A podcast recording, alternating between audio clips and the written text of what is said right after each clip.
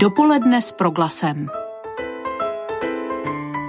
do budoucna polepšíme a budeme méně sobecký, méně... Já si myslím, že možná nám pomůže toto těžké období v tom, že začneme... Snaží se v modlitbě o hlubší spojení s Bohem. Podnětné rozhovory, aktuální informace, ale třeba i čas pro oddechnutí a úsměv.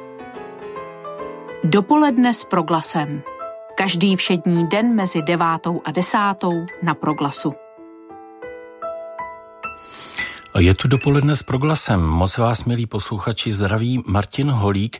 A tak, jak Alena říkala, ano, pozval jsem spoustu svých hostů. Někteří budou naživo, někteří budou předtočení a také asi od poloviny našeho dopoledne s proglasem budete moci svoji vzpomínku formulovat také vy, buď telefonem nebo SMS-kou, anebo mailem. To vlastně můžete už teď a posílat na živě zavináč proglas.cz. E, náš pořad, naše dopoledne má název Povodní povodně 1997, 25 let poté.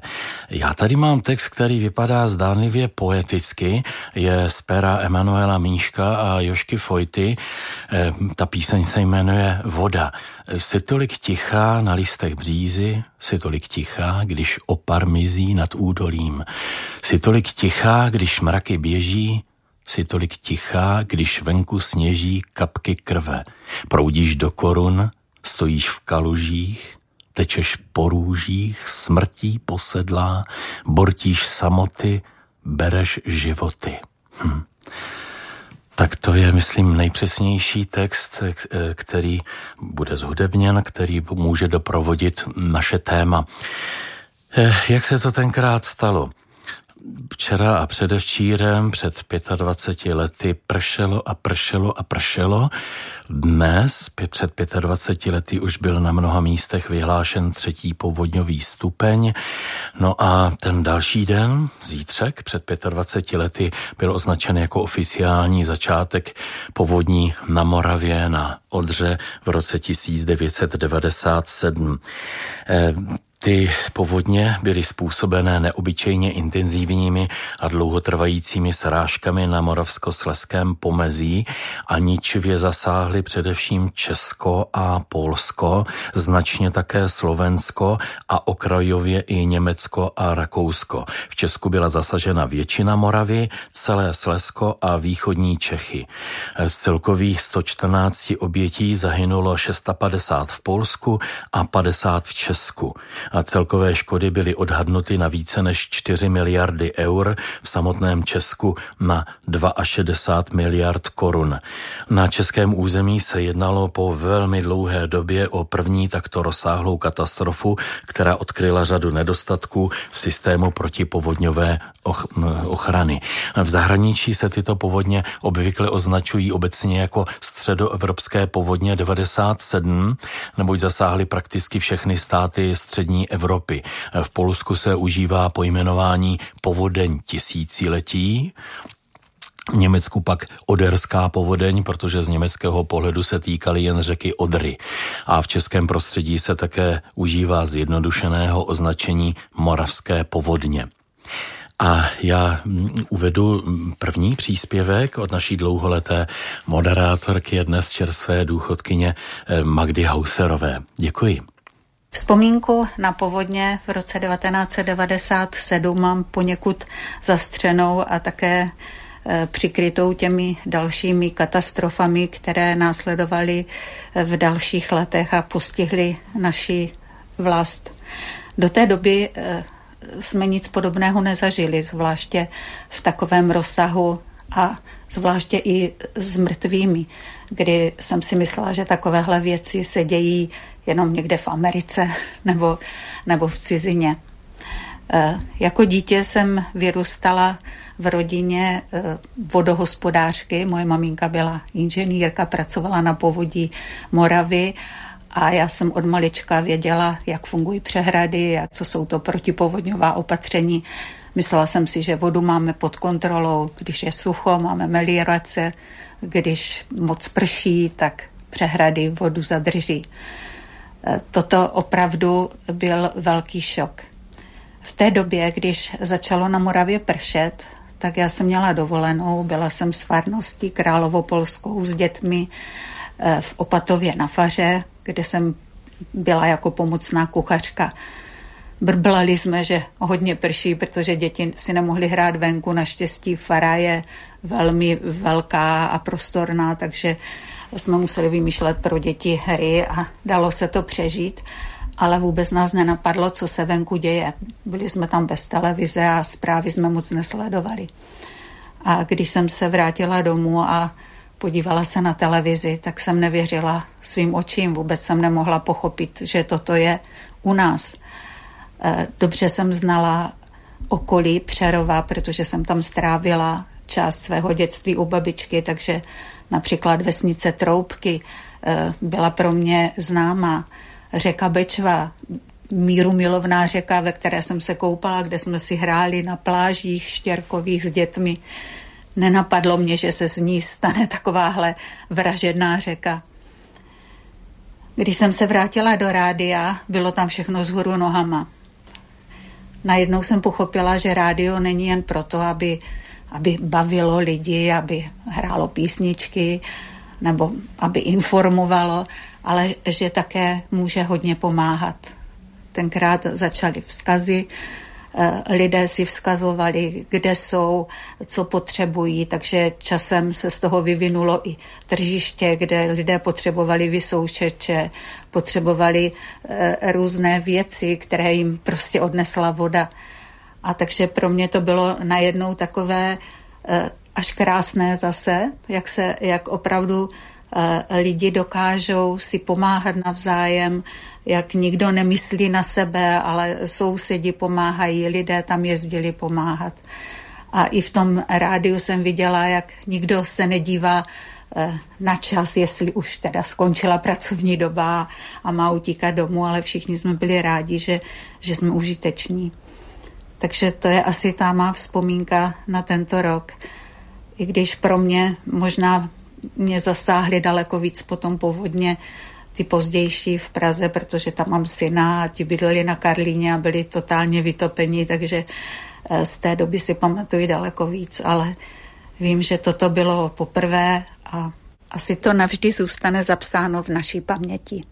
Tak děkujeme Magdě Hausrové za tento příspěvek. Příčinou vydatných srážek byla tlaková níže, která se nad Moravou, Sleskem a Polskem posouvala od severní Itálie. To byla nějaká neobvyklá situace, když pole vyššího tlaku vzduchu mezi Azorskými ostrovy a Skandinávií postup tlakové níže zablokovala. Takže to, co by padalo na delším území, tak jak oblaka putují, tak se to zastavilo a padalo to vlastně nad eh, jedním místem.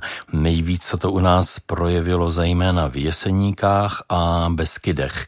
Takže jenom pro připomenutí během několika kritických dnů, tedy mezi tím 4. a 8. červencem, spadlo v povodí Odry a Moravy místy až přes polovina ročního úhrnu srážek. Nejvíc napršelo na Lisé hoře tenkrát, kdy za jediný den spadlo 234 mm vody. Tak si představte 23 cm, jak v tom stojíte, tak to napadlo za jediný den.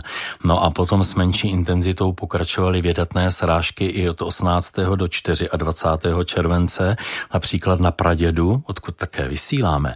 Napršelo za celý měsíc 660 mm, což bylo asi 4,5 krát víc, než normálně padne v červenci a byla to polovina všeho, co spadne na Pradědu eh, na zem za rok. Tak úvodní nádrže šance v Beskydech eh, za tři dny napršelo eh, půl metru vody a za pět dnů úctyhodných 60 cm srážek, což je tří a pětidenní rekord pro celé území Česka. No a v horských oblastech, kde došlo k takto vysokým srážkám, nebyla půda schopna absorbovat eh, takto vysoké množství vody, no a to byl ten důvod. Morava, Odra i jejich přítoky se proto velice rychle rozvolnily na úroveň 150 leté až 500 leté vody a červencová povodeň zasáhla třetinu území Moravy a Slezska. A teď mám milý na drátě Honzu Hanáka, nynějšího šefredaktora Proglasu, eh, tehdejšího mladíka Eléva. Eh, Honzo, jak ty jsi prožíval, prosím tě, povodně roku 1997? No, eh, bylo to výborné, protože já jsem v tom dni, nebo den před povodněmi, jsem dojel do Olomouce, protože jsem tehdy eh, dělal nějaký pořad pro Český rozhlas ještě zároveň, ale spal jsem v tehdejším studiu pro glasu nad eh, parkem. A ráno se probudím a takhle mám ještě ty oči takové zalepené a podívám se ven do parku, aby se nadechl a teď se dívám, co to tam je. Místo Stromy parku. rostou vody, z vody, jo, to bylo vtipné. A tak jsem šel do toho rádia, do toho Českého rozhlasu, který byl nedaleko na Horním náměstí, tam byl samozřejmě totální zmatek, protože jsou povodně a takovéhle různé věci, takže můj pořad se samozřejmě netočil, protože všechno se změnilo úplně. A já jsem nevěděl, jestli se vůbec dostanu k nádraží, abych mohl odjet do Brna. Doš, tak jsem šel tím směrem, došel jsem k pedagogické fakultě a zjistil jsem, že tam jsou dvě křižovatky, kde se můžou plavit lodičky, protože se spojila řeka Morava a Bystřička a park byl plný vody, takže mi bylo jasný, že na nádraží se nedostanu. A čekal jsi na přívoz? no, nečekal, eh, ale možná bych tam čekal doteď, nebo minimálně do konce povodní. A tak jsem byl bráchovi, jestli mě nedovezl jako z Brna, že by dojel autem pro mě. Eh, když se mě zeptal, dá se podání si dostat do Olomouce, říkám, nevím, zkus to. No, vyšlo to. A byl jsem na té správné straně eh, té nové řeky, aby mě dostal do Brna. A vlastně jsme do, dojeli do rádia, do proglasu tehdy a začaly velikánské změny v tom rádiu. Protože eh, to byla doba, kdy v podstatě více-méně jako ta území, která byla pod vodou, to byli ti naši posluchači, to byli ti, kteří dávali i ty příspěvky a vypadalo to, že to je labutí píseň rádia, protože samozřejmě budou mít jiný starosti, kam dávat peníze. To byly ty troubky, kokory, ano, ano, jak se tam volily ty kilometry čtvereční vody po té volné krajině, že? A přišli vždycky z jiné strany než ano. řeka. No a bylo výborné, že tehdy jsme vlastně úplně totálně překopali vysílání, abychom vysílali pro ty, kteří jsou pod vodou, že jo. A bylo výborné, to si pamatuju, to bylo skvělé, vzniklo hodně kontaktních pořadů a tak, aby lidi mohli telefonovat, jediná možnost, co mohli za, zavolat, jo. Pamatuju si, jak někdo volal, říkal, jsem na střeše u komína, všude je voda a já mám žízeň. Třeba, jo. A nebo někdo potřeboval, eh, potřebujeme bagr, nebo potřebujeme nevím co, jo. A vytvořil se takový tým v rádiu lidí jako podpůrný, který právě na základě toho, co jsme my moderátoři nějak zprostředkovali v tom vysílání, eh, tak oni ten bagr sehnali třeba za hodinu. Jo. A fungovalo to výborným způsobem. Mimochodem, jestli se dobře vzpomínám, tak tenkrát za ten měsíc, potom měsíc později se ukázalo, že přišlo těch peněz asi dvojnásobek. Je to tak že to, že to lidi ocenili a to bylo jako, jako moc dobrý. No, tak do, dobrá zkušenost toho, jak se dá krizově a vlastně e, velmi zajímavě dělat mm-hmm. rádio. Mhm. A jak se hlídal nebo kontroloval stav eh, vaší rodiny, tvých blízkých? Eh, tak my jsme byli v pohodě, protože moje rodina je Brno. A Brno, Brna se to tehdy nedotklo. Že jo? Tak to bylo v klidu, v tom jsem byl úplně v klidu. Eh, a o těch olomouckých jsem trošku věděl, ne o mé rodině, ale o přátelích, tak protože jsem tam samozřejmě byl. Mimochodem tam byla taková výborná jedna situace, nevím, která to byla hospoda, dneska se nespomenu na jméno, ale znal jsem ji, která byla přímo na nábřeží Moravy a ve sklepě činžovního domu. A kdo zná Olomouc, ví, že Morava to je takový široký bublající potok v podstatě v Olomouci a jsou tam mnoha metrové jako vyzděné e, nábřežní prostě stěny. V životě by někoho nenapadlo, zvlášť před rokem 97, že by to mohlo vystoupat. Stalo se to. No a e, ten večer, kdy to přišlo, nebo tu noc, tak tam e, byli moji kamarádi v té hospodě a hospodský párkrát e, za tu noc vyšel se podívat, jak vypadá Morava a pak se vrátil jednou a říkal, tak o teď je to naučet podniku.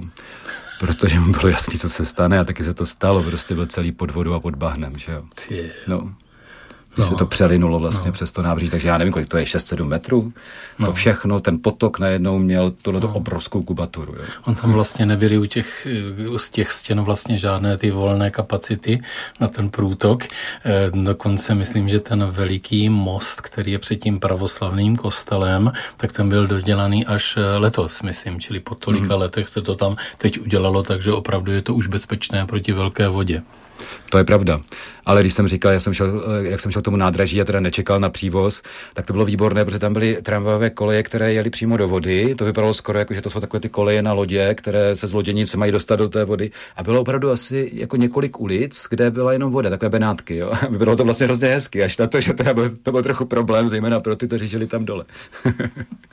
tak to je vzpomenutí dnešního šéf-redaktora tehdejšího eh, Eleva Patera Jana Hanáka. Díky Honzo. Taky díky. Honza Hanák, já nevím, eh, myslím, že bude správné, když řeknu, a vy si vzpomenete na ta místa, která byla velmi postižená, jak druhý den už došlo k velmi rychlému zvýšení průtoků na řekách Morava, Vsetínská Bečva, Rožnovská Bečva, Krupa, Braná.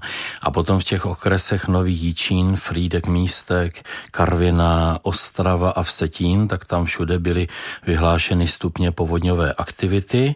Potom třetí stupně už byly na Bruntálsku, Jesenicku a u Valašského Meziříčí.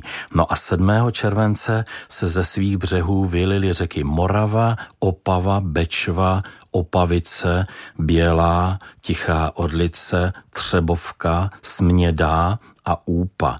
E, jen tak na připomenutí Rožnovská Bečva ve Valašském Meziříčí dosáhla průtoku 490 kubíků za vteřinu a Vsetínská Bečva kulminovala na Jarcové na 670 metrech krychlových za vteřinu.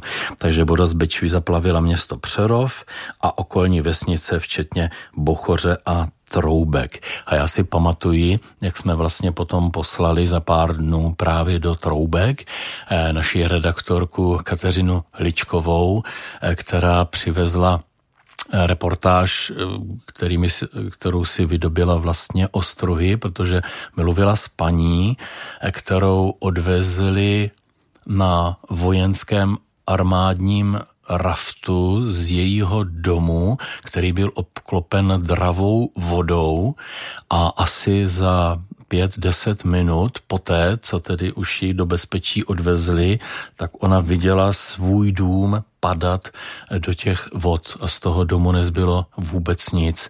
A ona na mikrofon té Kateřiny Ličkové říkala, že nikdy do smrti nezapomene na hluk pádu toho svého domu. No. Tak tam to bylo vzpomínek, jak jsme vyjížděli na různá místa. Eh, my holíci máme, eh, jsme měli v té době strička tetičku v Kroměříži právě u vody, v těch výškových domech na Spáčilově ulici a ještě chvilku fungovaly telefony, už jim nefungovala elektřina, tak jsme volali eh, a říkali, jsme v pořádku, jen nemáme co jíst a nemáme si jak dostat eh, do žádného obchodu, protože hm, vlastně tam bylo přes půl druhého metru vody kolem všech těch domů, pak natekli do šachet výtahů a už to ani nic nejezdilo, tak si pamatuju, jak můj bratr tam jel autem, kam se dalo dojet a potom předal eh, pečivo, chleba a tak záchranářům na lodičce a ti potom skutečně tedy prý eh, předali to pečivo tam, kam měli.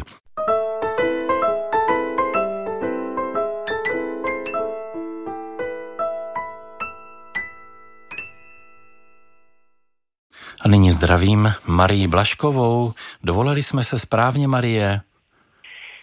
Dobré dopoledne, pěkně zdravím oče Martine a Pěkně zdravím vás, milí posluchači. Tak Jsem jsme ráda, v živém vysílání. No. Prosím tě, vzpomínáme na povodně 1997. Jak si, jak si je pamatuješ ty? Když si to tak zvážím, tak eh, dovolíš mi tři vzpomínky, které se toho úplně přímo netýkají. Dovolím kratičké, a rád.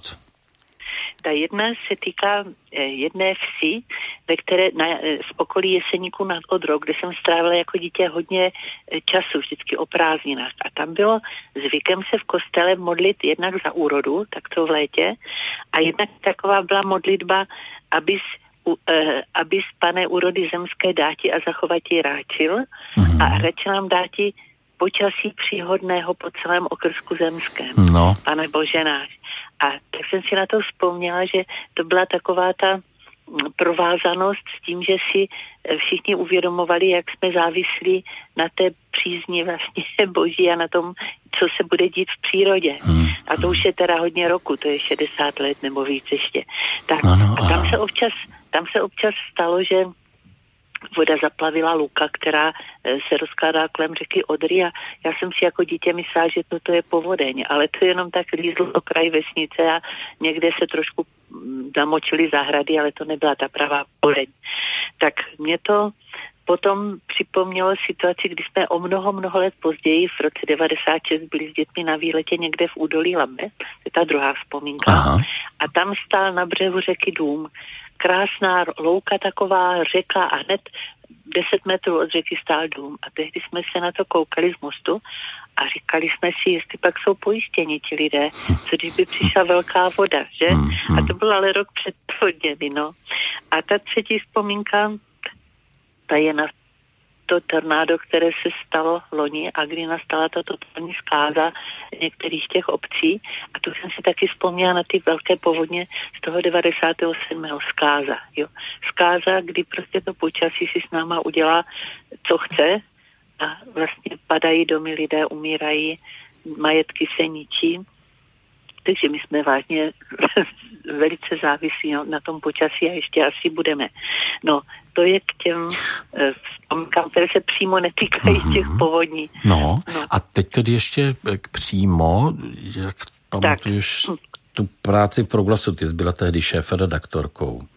Já jsem byla šéf-redaktorkou a vzpomínám si, že právě jsme si uvědomovali, jak jsme křescí a že potřebujeme teda jednak něco dělat prakticky a jednak modlitby taky, že jo.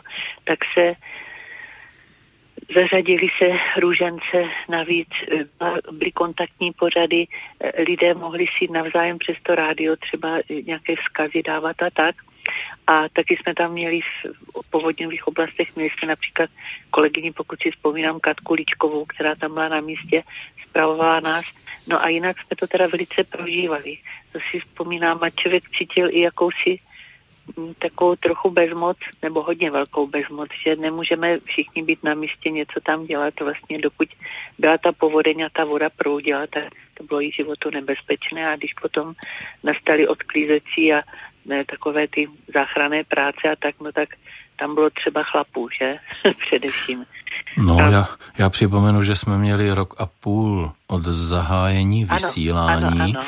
a že jsme měli takové obavy, totiž čerpali jsme zkušenosti z Radia Maria v Polsku, a tam třeba měli zlé telefonáty právě třeba do modlitby růžence, takže oni měli třeba takové zařízení, které jim všecko spožďovalo o 7 nebo 15 vteřin, aby právě mohli aby věděli, odfiltrovat. Jo? No a my jsme právě kvůli těm obavám taky se zdráhali nasadit tady třeba ty modlitební pořady, no a jak přišly tady ty hrůzy, tak jsme vlastně okamžitě... Tak se to prolomila ta hráz, ano, ano, ano, ano, ano a nasel, ty jsi taky Martin zapojoval velmi, to si tak vzpomínám, že to byla doba, kdy každý přemýšlel, co může dělat. Co no. může dělat, teda konkrétní opatření, byla taková vlastně, co nám to rádio dovolovalo, ten život eh, mediálních teda pomocníků. Ano, ano, ano. Je hodně důležité, z toho nasazovat a taky s Váníkem kolegou tehdy jsme to si řešili ty časy, kdy se to hodí a kdy to doskazu a tak. No, to bylo, bylo takhle. A když ještě dovolíš, tak já na tu dobu vzpomínám jako na takové velké vzepětí solidarity všude. Jo? To bylo nejenom teda u nás na pracovišti v rodině, ale vůbec jako v republice. Zase mě to připomnělo eh, tu situaci kolem toho tornáda, že vždycky, když se něco stane takového hrozného, tak ten národ ze sebe vybudí nějakou sílu, nějakou takovou zájemnost a začne to fungovat ty lidské vztahy jinak. Hm. A... Mě napadlo teď, když se jenom člověk podívá zase na ty hrůzy na Ukrajině a jak jsme byli mimořádně štědří a jak se právem chválíme, tak my jsme, myslím, jako občané vybrali jednu miliardu, či dvě miliardy, či tři miliardy, že ano. něco přidal tedy stát, což je zase z našich daní, ale budíš, ale pohybuje se to v těchto eh, rozměrech. No a tenkrát ty škody byly přes těch 60 miliard v tehdejší měně, čili dneska ano, by to bylo třeba dvojnásobek. No nějak, ano, ano, no, ano. No. To v té době před těmi dejme tomu 25 lety, řekla bych, že je to tak ku 8 koruna. Jako. Mm-hmm, I stran platů třeba, když si vezmeš, kolik, kolik lidí tehdy kdo bral, třeba 2000, to je jako dneska 20, jo. Mm-hmm. No. No, no, no.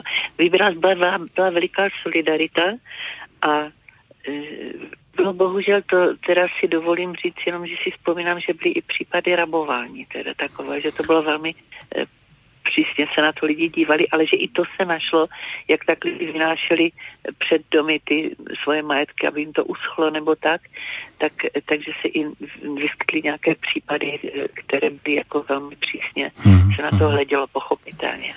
No.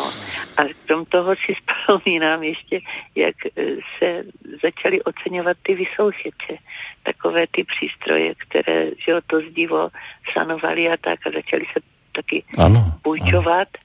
a lidi vlastně ocenili, co to je. Já sama jsem si takový vysoušeč koupila, protože máme chalupko, máme tam trošku vlhkosti, tak jsem se půjčila, koupila jsem tento vysoušeč, ono to vysoušeč a ono to funguje docela pěkně. Mhm. A, a si vzpomínám ještě, jak eh, fungovala armáda a jak fungovali hasiči. Úplně jako, tak jako teď oni, jak fungovali, jak pomáhali, jak to měli dobře zorganizované. Bylo úžasný. A ještě, když mě dovolíš eh, k těm obcím, které byly eh, nějakým způsobem zasaženy, tak ono, eh, to se netýkalo jenom těch troubek a ta spousty těch dědin, ale to se taky týkalo třeba přerušení dopravy.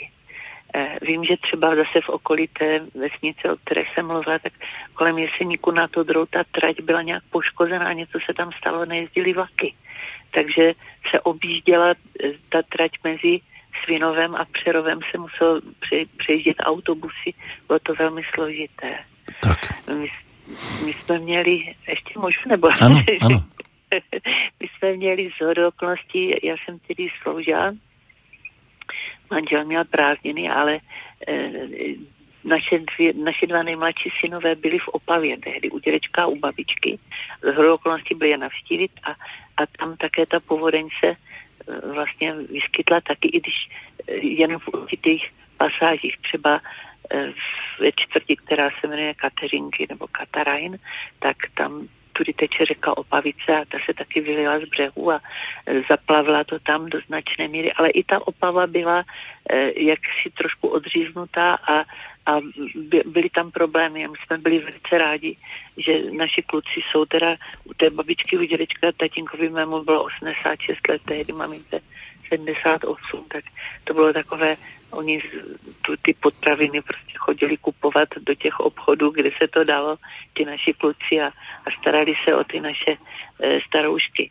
No a e, když e, potom ještě si vzpomenu, že v té, v těch, v té opavě ty Kateřinky to zaplavilo, tak ta voda byla natolik e, výrazná, že zaplavila i paneláky, které byly, já nevím, 100, 100 metrů, 200 metrů dál od řeky, tak to zaplavilo sklepy a, a udělala se tam taková, takové jezero se tam udělalo a mm-hmm. tak.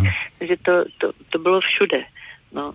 Já si a... pamatuju, jak opadla ta voda na jednom místě a vědělo se, že třeba za 2x24 hodin, 3x24 hodin eh, ta táž voda bude ničit eh, něco po proudu níže, nebo tedy ano.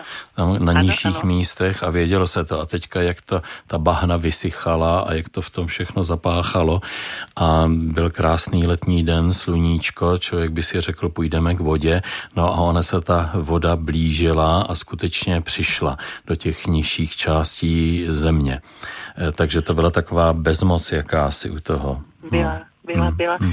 A eh, mimochodem některá, na některých místech mají to poznačené, kam až ta voda sahala. Vím, že hned další rok poté, už někdy v tom 98. třeba v Letovicích, že bylo vidět, jo, že tam měli nějaké risky eh, kolem, kolem řeky, že až sem ta voda sahala, bylo to o několik metrů výš.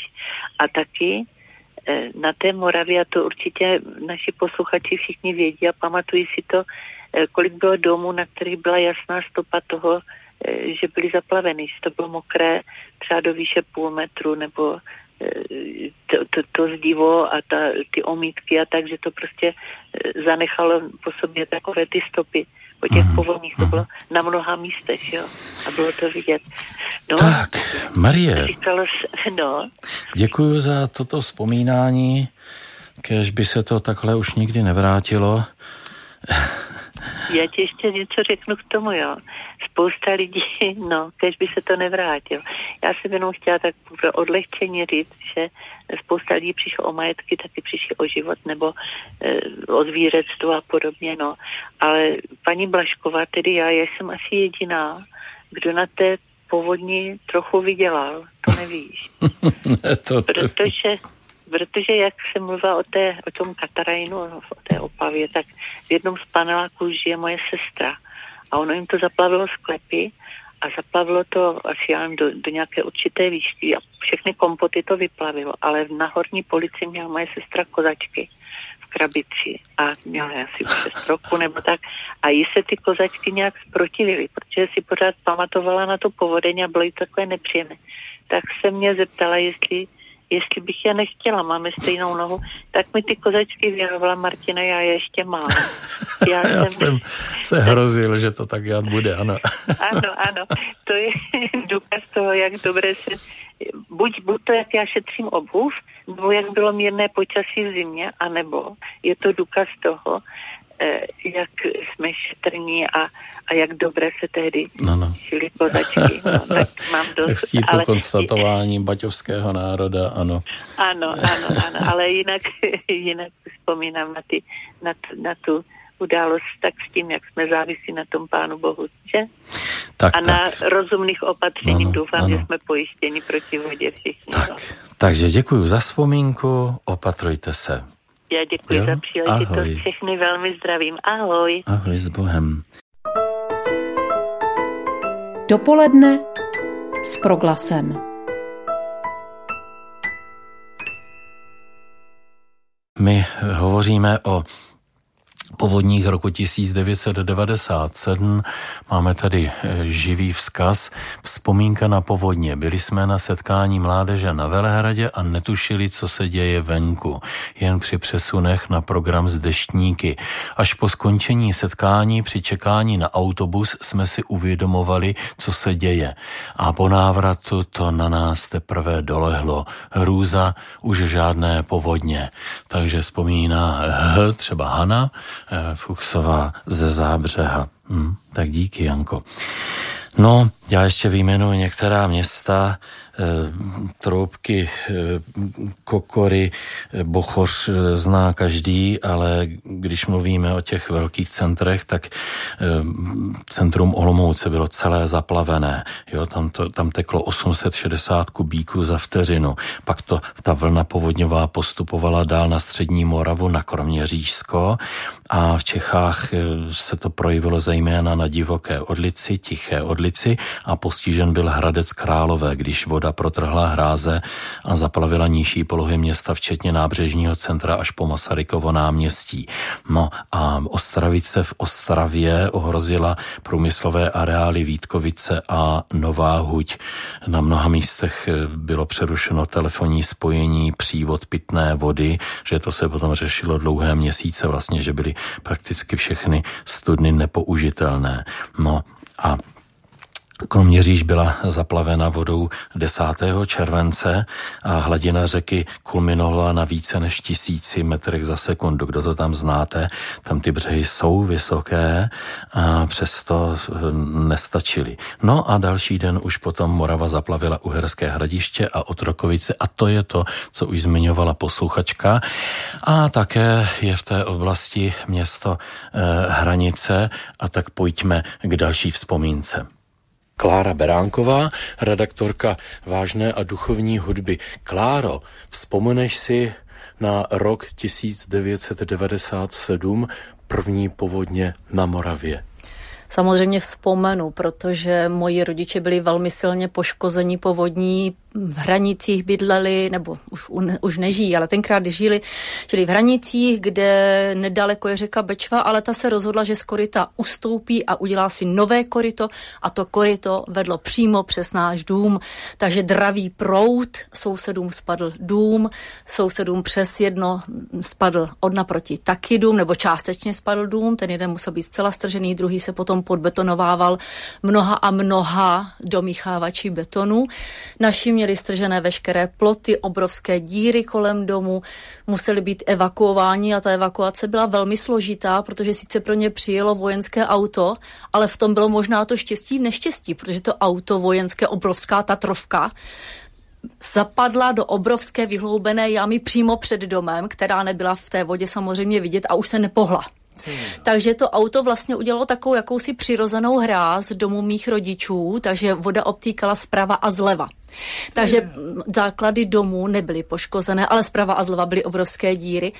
No a tam to bylo ještě komplikované tím, že maminka s tatínkem si vzali dvě vnoučata z Prahy na hlídání, takže evakuovali vojáci nejen mé rodiče, ale také moje synovce dva. No, no a bylo a to... Jakým způsobem je No, bylo to velmi těžké, protože oni je vlastně vojáci přišli s lanem a pomocí toho, že se drželi těch lan, těch plotů, tak tím dravým proudem, já to nechápu, jak ti moji rodiče, kteří byli velmi pokročilého věku, to vůbec zvládli, že ten proud nestrhl. Vojáci je drželi, drželi se lana, přichytávali se těch polospadných plotů a dostali se tedy mimo, mimo ten proud a potom do bezpečí. Tak tohle ten detail s tím eh, vozem zapadlým, který hmm. vlastně udělal tu bariéru, jinak by možná spadl stejně jako ten je to možné. sousední. Je to možné. Ano, a potom se to podařilo všechno obnovit, opravit? Ano, podařilo se to všechno obnovit. Samozřejmě některé věci, můj švagr ten měl auto zaparkované, to bylo na odepsání, spousta věcí bylo na odepsání. A hlavně náš notový archív, obrovský, tatínkův můj, všech, co jsme měli ve sklepě, tam byly mraky a stohy not, tak to šlo všechno pryč, to už se podařit ne, zachránit nepodařilo. Ano, dům se vyčistil, tam bylo zaplavené komplet sklepy a přízemí až do výšky asi tři čtvrtě metru, ale všechno se podařilo jakým Pan způsobem. skladatel Vítězslav mm. Tugendlíb. A ještě mi řekni, když to přišlo, vy jste se asi nemohli dovolat, jestli tedy vaši Určitě měli ne. telefon. Naši ani neměli tenkrát telefon, takže jsme ani nemo- ne- nečekali nějaké dovolání se. Nicméně potom k nějakému kontaktu došlo víceméně přes policii, přes mm, rozhlasové linky a podobně, takže bylo to velmi složité tenkrát. Já si pamatuju totiž, že tenkrát jsme se odhodlali jednak zřídit ten pořad vzkazy, Jo, to už si dnešní posluchač moc neumí představit, že byli lidé, kteří neměli žádný telefon, ani tedy pevnou linku. Mobily ještě v podstatě neexistovaly, eh, takže potom v těch vzkazech, kdy se dovolali třeba z budky, já jsem naživu, jestli náhodou posloucháte mámo a táto, Přesně nebo naopak. Tak. Eh, tak a taky jsme ještě zavedli potom pozdě večer živý růženec. Ono tenkrát nešli ani, ty, ani ta rádia jenom trendáky. Kdo měl trendák na baterky, ten měl šanci. Ani to rádio si nemohl pustit, protože elektrika, to bylo všechno strhané, že? Nešel plyn, plyn, nešla elektrika, nešlo nic, takže jenom tranzistor. To bylo krátké vzpomenutí Kláry Beránkové. Děkuju, Kláro, děkuju. Rádo se stalo. Povodně 1997, 25 let poté. Můžete psát své vzpomínky na SMS 775 132 132. Těší se na ně Martin Holík a také mail živě zavináč proglas.cz. A v této chvíli možná vyjde na nějaký telefonát. Pokud chcete krátce vzpomenout, volejte na 54321 7242. Ještě jednou 54321 7242 tak eh, já ještě zmíním, že v tu dobu bylo zaplaveno také Uherské hradiště a Otrokovice. Já jsem tam osobně byl a vlastně se sledovalo, jak ten hlavní most příjezdový do Uherského hradiště od starého města měl tu hladinu řeky skutečně pár centimetrů a kdyby začal narážet do té mostovky, tak by ji asi odplavil. Eh, tenkrát eh, letní záplavy byly také a veliká záplavová vlna byla po řece Odře a ta šla do sleské části Polska, eh, takže se to tam rozvodnilo hodně. Kdo znáte Prudník, Hlucholazy, Klacko, Ratiboř, Krapkovice, Opoli, Vratislav. Jo, ve Vratislavi řeka kulminovala na průtoku 3600 kubíků za sekundu. To je nepředstavitelné. A velké majetkové škody byly i v Německu. Zaplaveno bylo například město Frankfurt nad Odrou. A rozvodněná řeka Morava ničivě zasáhla i Slovensko a Rakousko. Na Slovensku zvedly eh, červencové deště hladiny horských řek především v západních a severních oblastech země. Eh, zpočátku byly nejhůře zasažené Orava a Kisuce, ale zanedlouho se jako největší hrozba ukázala velká voda na hraničním úseku řeky Moravy a zvedající se voda ve váhu, jak se to tam setkalo. No, eh, půjdeme ke vzpomínce na eh, právě to setkání eh, mladých tenkrát na Velehradě. Dovolali jsme se inženýrce Majce Světničkové. Majko, vítám tě. Zdravím taky moc. My vzpomínáme na dobu před 25 lety na e, povodně. E, jaké ty jsi měla, prosím tě, v té době zaměstnání? Čím jsi byla pověřena? Já jsem pracovala v Centru pro mládež, diecezní centrum pro mládež e, v Brně na Petrově a pověřena jsem byla, když se tak řekne, dá se říct, um, vedením skupinky pořadatelů, kteří zabezpečovali ty pořadatelství nebo organizaci na setkání mládeže, národním setkání mládeže na Moravském, mm, na Velehradě někdy začátkem července. No, ono už tenkrát byly ty předpovědi, že jste přemýšleli, co s tím, protože to mělo být tedy na tom Velehradě. Jak to potom bylo? A, ano.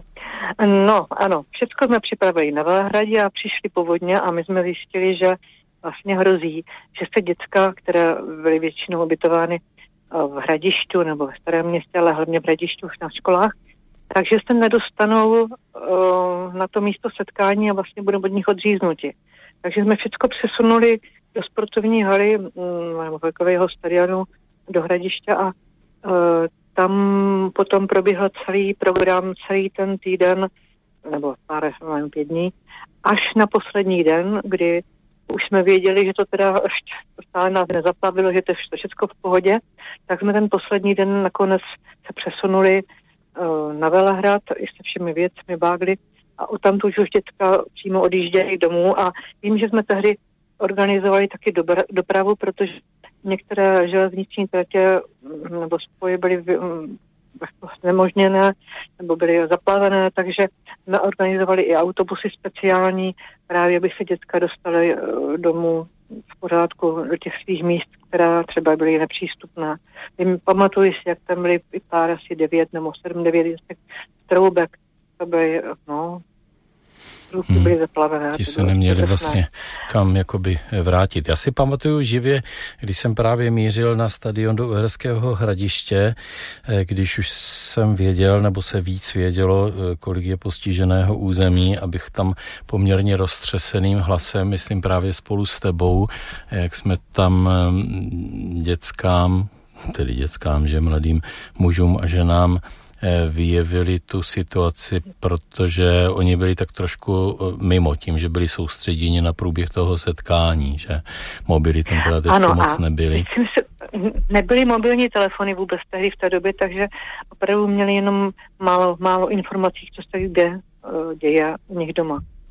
Ano. No, no. A pamatuju si taky, jak jsme tehdy přišli, já jsem tehdy měla jako svého zástupce eh, pořadatelů eh, moc šikovného kluka Peťu Gazdíka, se a duchovního pořadatelů Jindru Švorčíka, otce Jindru, Jindru Švorčíka, který je taky někde v Severní Moravě, jak jsme přišli k té rozhodněné Moravě a jak ta říčka malá, která tam je celkem taková poklidná, tak dosahovala snad 30 cm už k úrovni toho vysokého valu, který tam byl vybudován proti těm povodním tak jsme si říkali, no kolik je přiteče, nepřeteče, mm, vydrží to do konce setkání. A tak jsme no, taky to kontrolovali, jasně i tu řeku, jsme ve spojení se všemi těmi povodňovými štáby, abychom vlastně místním, aby, aby, aby to setkání prostě bylo, proběhlo mm, v pořádku, no. Mm-hmm. A potom teda jsme skončili na tom Valehradě, děcka se v pořádku rozjeli domů, my jsme odjeli domů a přišla voda, zaplavila i tu školu, kde největší školu, která, kde byly dětské ubytovány, a říkám děcka, to jsou byly i, i děti, i, i mládež, ale byly ubytovány uh, až v školách, třídách um, na zemi a podobně a to bylo zaplavené. A přišla jako přes tu hra, kterou jsme taky si trochu také hlídali, ale přišla si ze zadu nebo ze, ze severu, tam to někde, před, někde přeteklo a e, nahrnulo se to i do toho hradiště. Ano, ano, to byly kilometry kubické vody, které se pohybovaly volně tou krajinou. No a s hodou okolností ty byla také u spolupořadatelství setkání eh, mladých o pět let později, že? V roce 2002.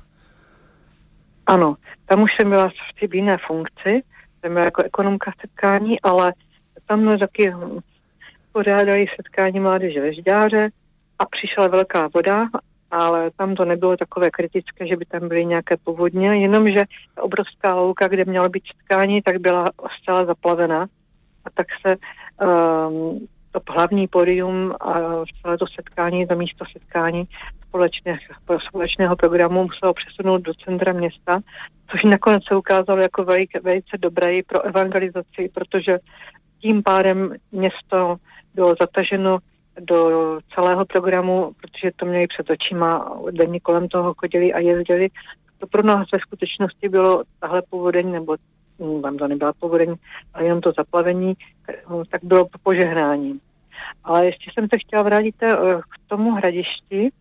Eh, já jsem tehdy dojela domů, vybalila na Petrově všechny ty věci, co jsme měli, megafony a nově pořízené a tak. A uh, Skončila jsem doma, lehla si na pohovku, konečně vydechla a pustila rádio a tam se ozvalo. Prosíme křesťanskou mládež, která byla, měla, měla svoje setkání v Uherském hradišti, uh, jestli by nemohli uh, pořadatelé zapůjčit megafony, protože to město nemá a bylo by to potřeba kvůli informacím občanům a podobně, tak jsem okamžitě se stala, nasedla na Petrově do auta, naložila na všechny čtyři megafony a odvezla je zpátky do hradiště a přijala, přijala jsem tak ještě zezadu. Mm, až to, vždycky jsem řekla, vezu megafony, tak mě pustili dál, až jsem přijela k tomu, k tomu místu, kde silnice končila ve vodě a dál už to nešlo. Takže tam jsem je předala a pak je vlastně v pořádku vrátili. Když jsem byla ráda, že jsme jim byli ještě tak to nápomocní. No. Bylo to Když jsme to no, další, no. no ty, ty další povodně, tak jsem si říkala, potom 2007 bylo další setkání mládeže, tak jsme si říkali, jakože, že když máme setkání mládeže, tak jsou povodně, tak už jsme se báli, jestli nepřijdou, nepřijdou zase v tom mm, roce 2007 opět povodně, protože máme setkání. Takže bylo od vás poměrně, poměrně nezodpovědné pořádat tedy toto setkání. Tento rok máme zase setkání mlády, tak tady snad to proběhne. Tak to boží pomoci. Vždycky je to boží pomoci a vím, jak nás Pana Maria chránila i na jiných setkáních, kdy opravdu se hnali mraky třeba na svaté hoře 99. Tam jsem byla ještě. Tam taky se hnali mraky strašné, bouřka. A e, lidé, kteří přijeli někde odjínout a viděli, jak přijížděli tím deštěm, tak viděli ten úkaz zvláštní, že nad Svatou horou, kde jsme my měli program, bylo, byl kousek čistého nebo kousek čistého a tam nepršelo. Tak tam ta pan, pana Maria opravdu nás ochránila mocně, mocně a bylo to eh, viditelné a jak říkám, znamenáno opravdu už jako, jakoby úkaz zázračný. Tak, no. Tak to byla vzpomínka inženýrky Marie Světničkové. Majko, děkuji moc krát. Není zač, rádo se stalo. Opatruj se. S Bohem. Hmm, s Bohem. A je čas už jen na krátkou modlitbu, tak ti nebeský oči děkujeme za všechny tenkrát obětavé, pohotové, armáda, vojsko, hasičský záchranný systém, zdravotníci, místní starostové, no a samozřejmě armáda všech dobrých dobrovolníků. A také tě, dobrý otče, prosíme za lehké odpočinutí, které jde všem tenkrát zemřelým i všem při různých živelních katastrofách, třeba včera na Marmoladě. Odpočinutí věčné dej jim, pane, a světlo věčné věčné ať svítí, ať odpočívají v pokoji. Amen. Ve jménu Otce i Syna i Ducha Svatého. Amen. Dopoledne s proglasem. Každý všední den mezi devátou a desátou jsme v tom s vámi už 25 let.